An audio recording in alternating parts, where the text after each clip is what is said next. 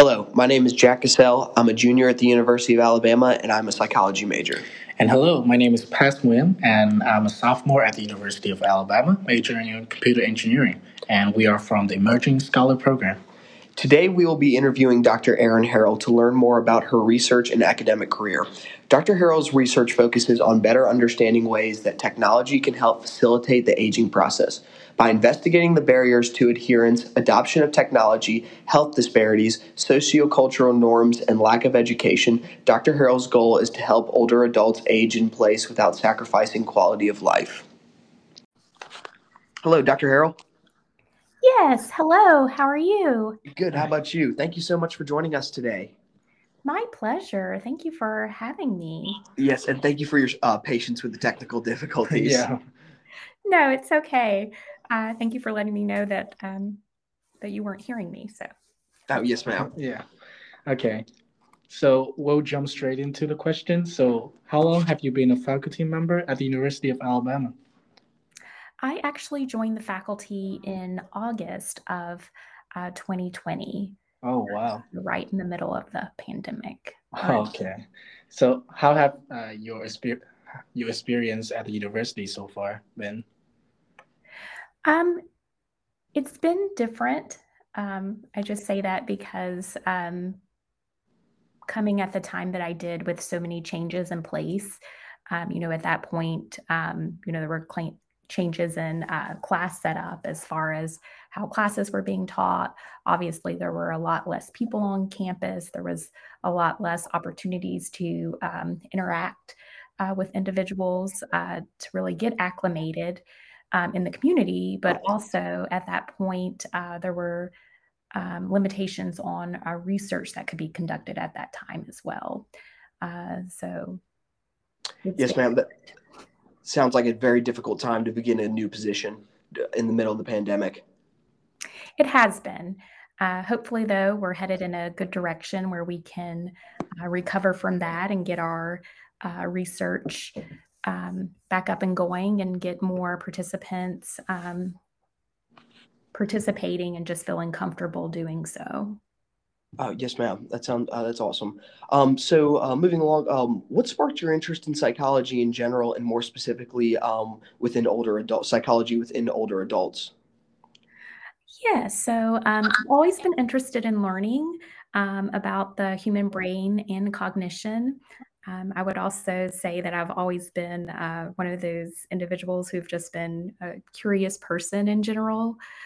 Always questioning how things work and wanting to understand more about science and medicine. And as far as working with older adults, I would have to say that my interest became more focused on this population after I had spent some time working in a clinical setting in a hospital where I would interact with older adult patients and workers.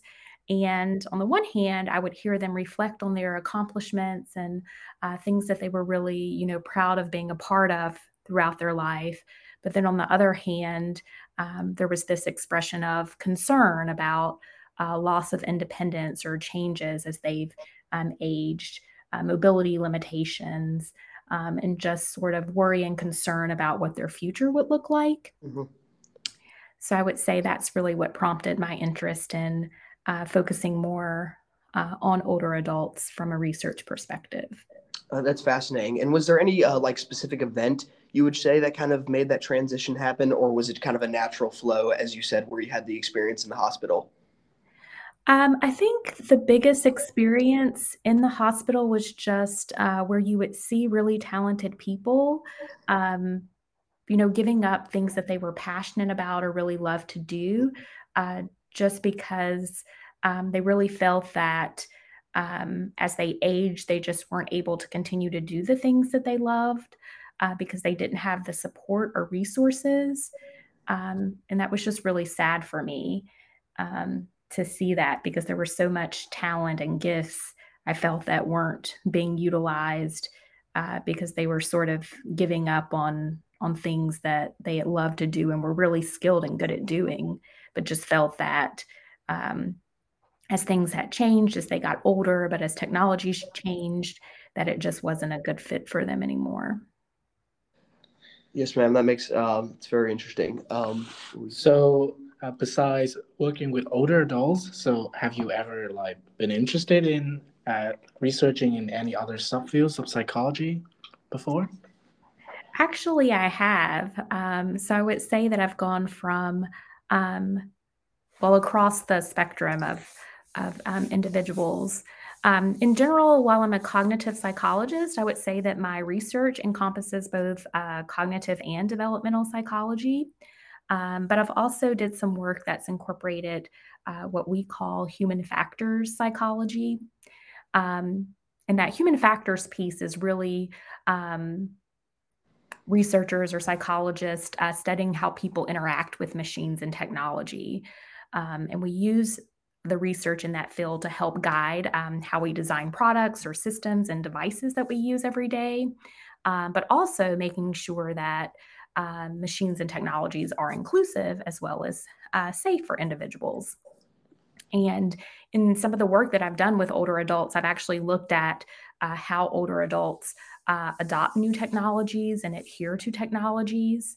But I've also looked at some of the barriers to accessing technology and sort of this link between there being limited technology access and health disparities in rural areas, which again was something that I saw in my experience working in the field, working in a hospital setting and seeing sort of the limitations that individuals who lived in rural areas had when it came to healthcare access.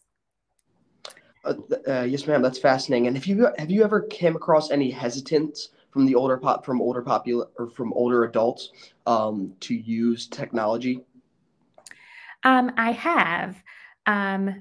So in some of the interactions that I had with some of the older adults I would work with, some of them would say, you know, they were thinking about taking, you know, early retirement because there were so many changes in their workforce where they just felt that they couldn't keep up. And I felt that in many cases, there just weren't good systems in place, maybe for people to train them or for them to be able to learn the technologies and adapt. And I also think that a lot of it was just due to fear, because they were afraid that they would do something wrong or they would break something. And they knew that in many cases, the technologies were expensive. And so there was this concern of breaking something or damaging something that someone had invested a lot of money and resources in. Yeah, that's fascinating. And so considering that older adults are some of the most at risk for having complications with regards to COVID-19, how has the pandemic affected your research? The pandemic has certainly made it more challenging to recruit older adult participants. Obviously, you can understand that various ages, people of various ages would be, more hesitant to come into an environment that they're not familiar with. And also knowing that our research is conducted on a college campus where there's lots of people around. So there's certainly been a reluctance, to participate, obviously, because they're wanting to, stay healthy and safe. But I think that it's also helped draw more attention to the importance of research and science in our day-to-day lives. And I do think that as we're able to put mechanisms in place to ensure, safety and, ensure that we're doing everything to help, keep them safe and make it easy for them to be able to participate, that hopefully we'll have more interest and older adults wanting to get involved again. Yes, ma'am. That's very interesting. Yeah. So throughout your research career, do you have any specific researchers or any role models that inspire your work and your passion in research? I do. And I'm sure we don't have time for me to talk about them all, but yeah. There's certainly been mentors in my life who have helped me fulfill my, dream of completing my PhD and becoming a researcher. So I'm grateful for their time and investment and mentorship. But looking at things from a more historical perspective, I would definitely have to say that Drs. Kenneth and Mamie Clark's work has certainly been an inspiration.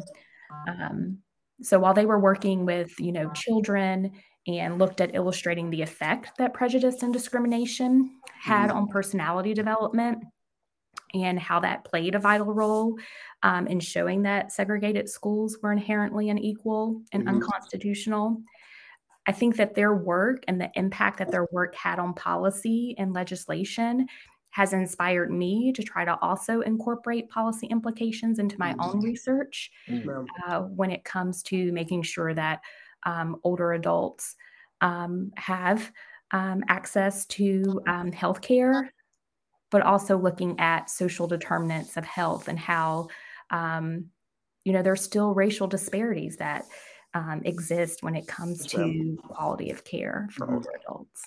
Yes, ma'am. That's inspiring. And so do you have any research that you are particularly proud of that you yourself have produced?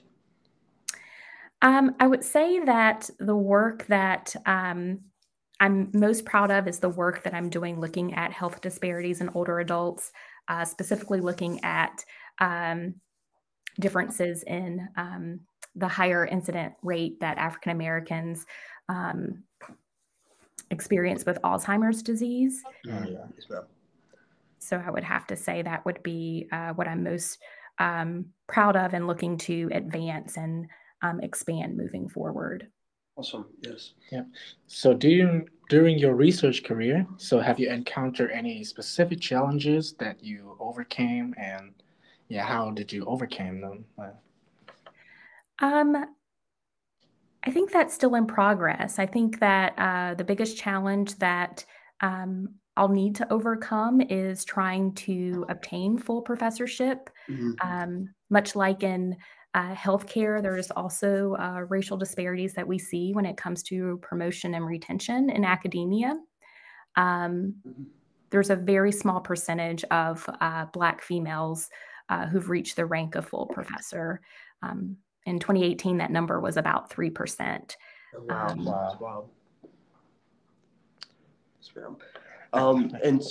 So I just have a following question, which is, so do you have any advice for prospective students who want to get into research and become researchers in the future?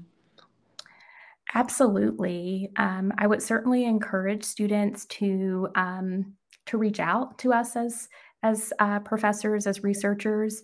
If you see things that we're doing, most of us do have websites where we talk about, our work, or if you take classes and we mention, our work or things that we're doing in the field, I would definitely say, don't be afraid to reach out or come to office hours or just ask if you could meet with us to talk more about our research and talk more about your interest, and just ask questions so that we can help you find opportunities to get involved, whether it's in, our labs or in another lab that would be more closely aligned with your research interest.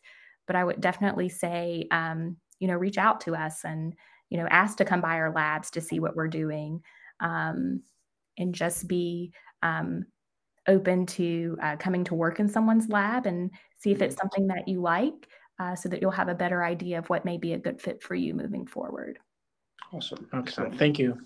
And so is there any research or specific projects that you're excited about being involved in the future? And if so, how will COVID affect that research?